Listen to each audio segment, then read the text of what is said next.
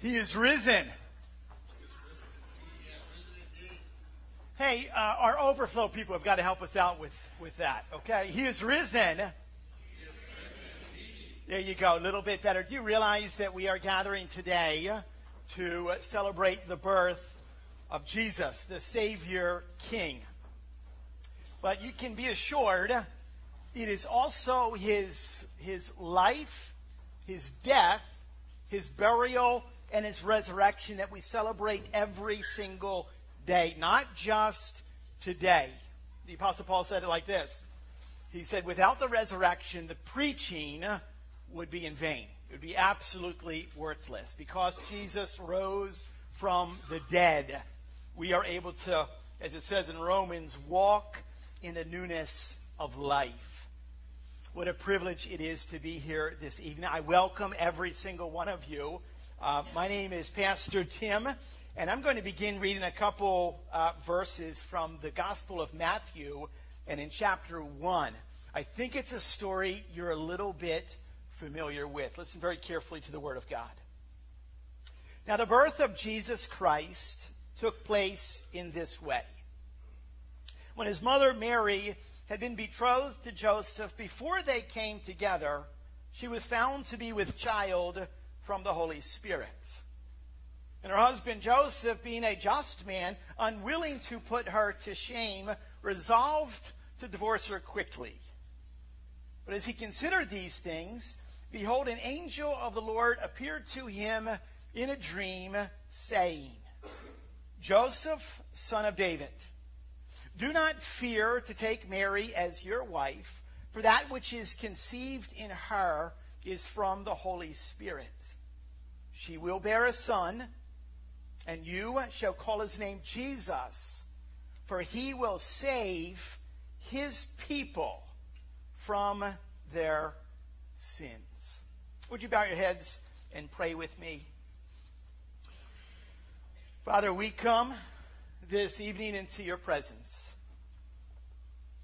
We are so thrilled and amazed at your grace and your love and your mercy. God, I would ask that you would work in our hearts, you would quicken us to hear and to see you and you alone. We ask that you be glorified. We ask this in the precious and powerful name of Jesus. Amen and amen. It's the very first chapter of the very first uh, book in the New Testament. I love Matthew's account here. And he uses this phrase now, the birth of Jesus took place in this way. Now, to tell you the truth, it starts actually kind of shocking. I have a good Irish friend, Nathan. He would say it's a wee bit scandalous. It begins with this idea that there's a young carpenter. His name is Joseph, and he is set to be married to this beautiful young woman, Mary, and she gets pregnant, and it is not his baby.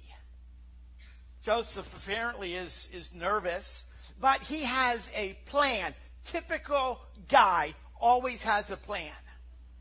He doesn't want to embarrass her, so he uh, thinks about drawing up the divorce papers and just simply go their separate ways. But as he considered these things, or pondered these things, it says that he fell asleep. Typical guy.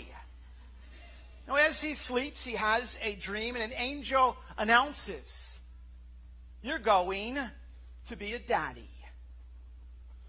Don't be afraid to marry Mary.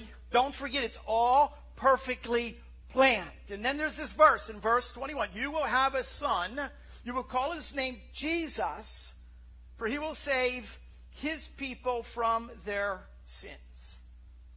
Joseph awoke from his dream. It says that he did exactly as the angel commanded. He married Mary, and the baby was born. And we get that. We know the story. There's angels and shepherds and a baby and a manger and, and stable and cows and, and sheep and, and, and Rudolph with his nose so bright. No, no, no, no. Do not confuse. You cannot ever compare anything to do with a, a fat guy in a red suit with the King of Kings and Lord of all glory. You say, but wait, wait a minute. But how, how does this story connect with me tonight, Christmas Eve, 2015? The purpose, the, the reason for the baby, the Savior King, is explained in that verse, verse 21. He will save his people from their sins. Really. Really. Christmas Eve. The stockings are hung by the chimney with care, with hopes that St. Nicholas will soon be there. And, and you're talking about sins, falling short, a moral miss of the mark, a separation from the holy? Why can't we just focus on the holly and the jolly Santa? He is so rosy and fluffy and jolly and warm and approaching and inviting. It's naughty or nice. It's very easy. No, no, no, no, no. Do not confuse. You cannot ever compare Santa or St. Nicholas of Myra with the King of Kings and the Lord of all glory. But Jesus, as, as a baby, is, is so sad. A manger? No, no room? Poor? Left out in the cold? And, and Jesus, as a Savior, is even more sad. A cross, no mercy, nails, blood, payment, penalties, sins. Why? Why? Hear me. Hear me this evening. Man's greatest problem can only be solved by God's greatest gift. Man's greatest problem can only be solved by God's greatest gift. I was, I was born in 1968. It is known, arguably, believe it or not, as one of the worst years in modern American history. We were engaged in the Vietnam War. It was going absolutely horrible in everyone. In one year, we lost 16,592 soldiers and Marines killed in action. In April of that year, Martin Luther King was assassinated. In June of that year, Robert Francis Kennedy, Bobby Kennedy, was assassinated. That year there was war and civil unrest and racial tensions and marches and there were riots. As a child, as a little one, I, I grew up and I was completely oblivious to all of that. I played with my Lionel trains. We, we used to set it up around the bottom of the tree. And I built crooked little cabins with my Lincoln log sets. And I rode my big wheel and I, I watched the Lone Ranger. It was like a perfect life. In 1976, I was introduced to Rocky Balboa for the first time. In 1977, I heard of a little movie called Star Wars. In 1978, I got my first pair of Nikes. Ten years later, in 1988, I used my first computer. Wow, wow, how life has changed. Everything, everything moves faster, it's brighter, it's clearer with computers and technology. I graduated, I got married, I had kids. I remember popping popcorn and setting my kids down in front of the television. I was going to introduce them for the first time to the Lone Ranger. The kids almost instantly said, Dad, Dad, Dad, come back here. The TV, it's all like gray. It's only black and white. I don't, something's broken. They had no idea. Today, what? Today I FaceTime with our son regularly who lives in the Middle East. We live in a world of unlimited talk and text. We shop online. Drones and smartphones are popular gifts for this year. We don't read books. Books are read to us nowadays. We don't, we don't read maps. The GPS talks to us. Apple and Google and Swagway hands-free smart boards are all terms and toys that we know way too much about. We don't talk anymore. We chat online. We tweet and post and blog and Snapchat or iMessage from our iPhone or our iPads. We have Instagram. We communicate through Facebook and email and even Xbox. We have an online identity. Think about it. From 1968 to 2015, I'll save you the math. I'm 47. Everything, everything has changed. And yet, strangely, nothing has changed. This year, 2015, we have seen civil unrest and racial tensions and marches and riots. We are still at war. Terrorism and ISIS seems closest than ever before. We hear weekly of mass shootings and murders and bloodshed and violence. So, so, many people are angry today. So many people are afraid today. Yet we have more stuff. We have more toys and education and comfort and luxury and monies than ever before. Our weapons have never been so sophisticated, and people have never been more afraid. Medical science has never been so advanced, and people still worry. It's very, very obvious that sin is still everywhere. Sin is still our biggest problem. In our own community alone, just this year, we have buried teenagers that should not have died. I have visited hospitals and jails, and I have talked to kids in our schools who have faced pregnancies and abortions and STDs and drug addictions and alcoholism and suicidal thoughts and tendencies and eating disorders. As a church, we have counseled people who have suffered from abuse, going through divorce. I, alongside of our elders and many people in this church, have wept and have prayed. And yet sin and the consequence of it is still everywhere. It's everywhere. But tonight we are reminded that a gift is given.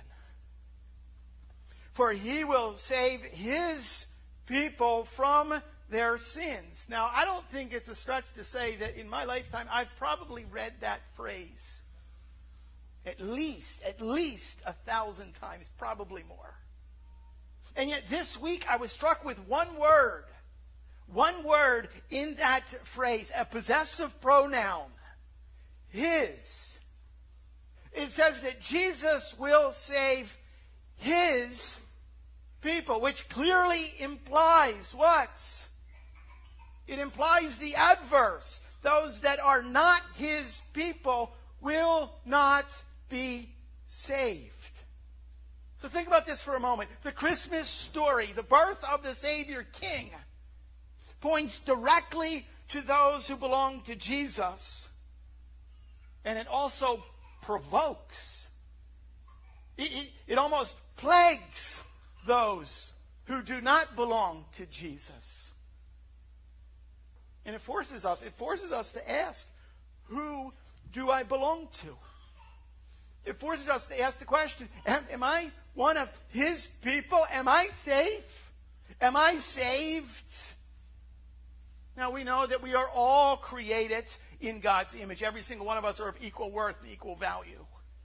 We know that every single one of us are loved unconditionally. We are all invited, every one of us are invited to be His child. But not everyone accepts His gift of grace by faith. And not everyone becomes what? His people. His people. There, there are many references throughout the pages of Scripture that that speak about his people, and there's different terms. His children, his church, his body, his building. And I think my favorite, I think my favorite term for his people is the term his bride.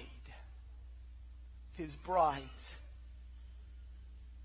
Late, late this past spring, a young man came into my office, and it was apparent that he was somewhat nervous. And he asked me for my daughter's hand in marriage. And I heard this, I, remember this. Giving away your daughter is like putting a priceless Stradivarius violin into the arms of a gorilla. And this man comes to my office and is asking to have my daughter. My daughter, the one who my wife went through great pain to bring into this world. My daughter that kept us up at night screaming and crying because she was hungry. My daughter that, that, that we bathed and we fed and clothed and we bathed and we fed and we clothed and we bathed and we fed again and again and again. My daughter, the one that we picked up and cleaned off and put the band aid on her elbow when she scraped it on the grounds. My daughter, the one that I paid for braces for, with the little purple and neon green elastics. My daughter, the one that that we waited up late at night for to come home from a friend's house. My daughter that we drove and dropped off to kindergarten and to summer camp and to college. You want my daughter? We talked. I asked questions and he answered my questions. We prayed. And, and you know what? You know what? This past fall, on, on top of a hill, I walked my daughter down a grassy aisle and I gave her away. Gave her away to a really cool, godly, gentle gorilla. you, you know, you know what? When when my daughter was walking down that aisle, when Sarah was walking towards Ben, she, she didn't have a suitcase with her. When she was walking towards the groom, the bride was walking, she, she didn't have a box filled with stuff with her. She didn't. She, she didn't, she wasn't holding on to, to trophies that she had won or had medals around her neck. She didn't, she wasn't holding any diplomas in her hands. No, she just walked towards him in a beautiful white dress, in all of her beauty, with nothing but her allergies.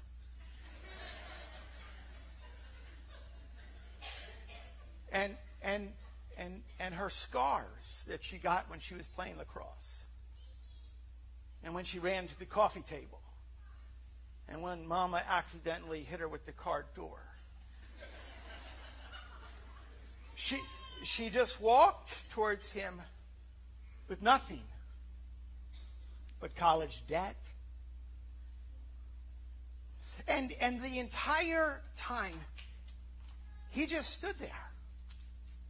Ben just stood there and he was smiling the entire time. And he was waiting for her to come to him. And when she got there, he promised to provide for her and to protect her and to love her unconditionally. That's exactly what he's doing. I didn't lose a daughter, I gained another son. Do you realize that that is exactly what you and I have to do in order to become one of His people? All we have to do is come to Him with nothing but your scars, with nothing but your debts. And what? He will save His people from their sins.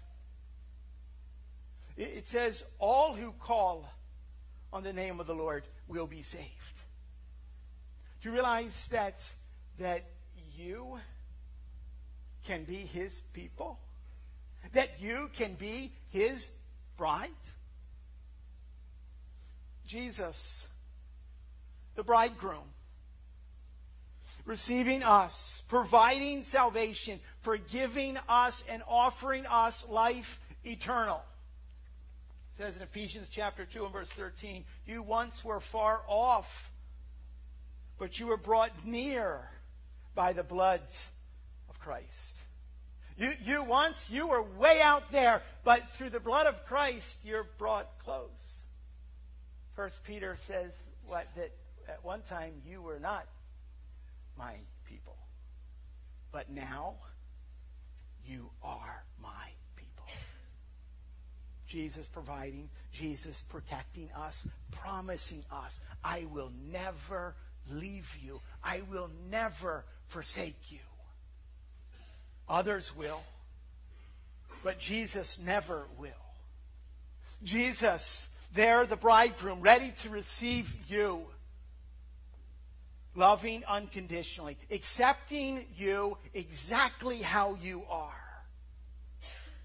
Says again in Ephesians chapter 2, but God being rich in mercy, because of the great love with which he loved us, even when we were dead in our trespasses, our sins, made us alive together with Christ.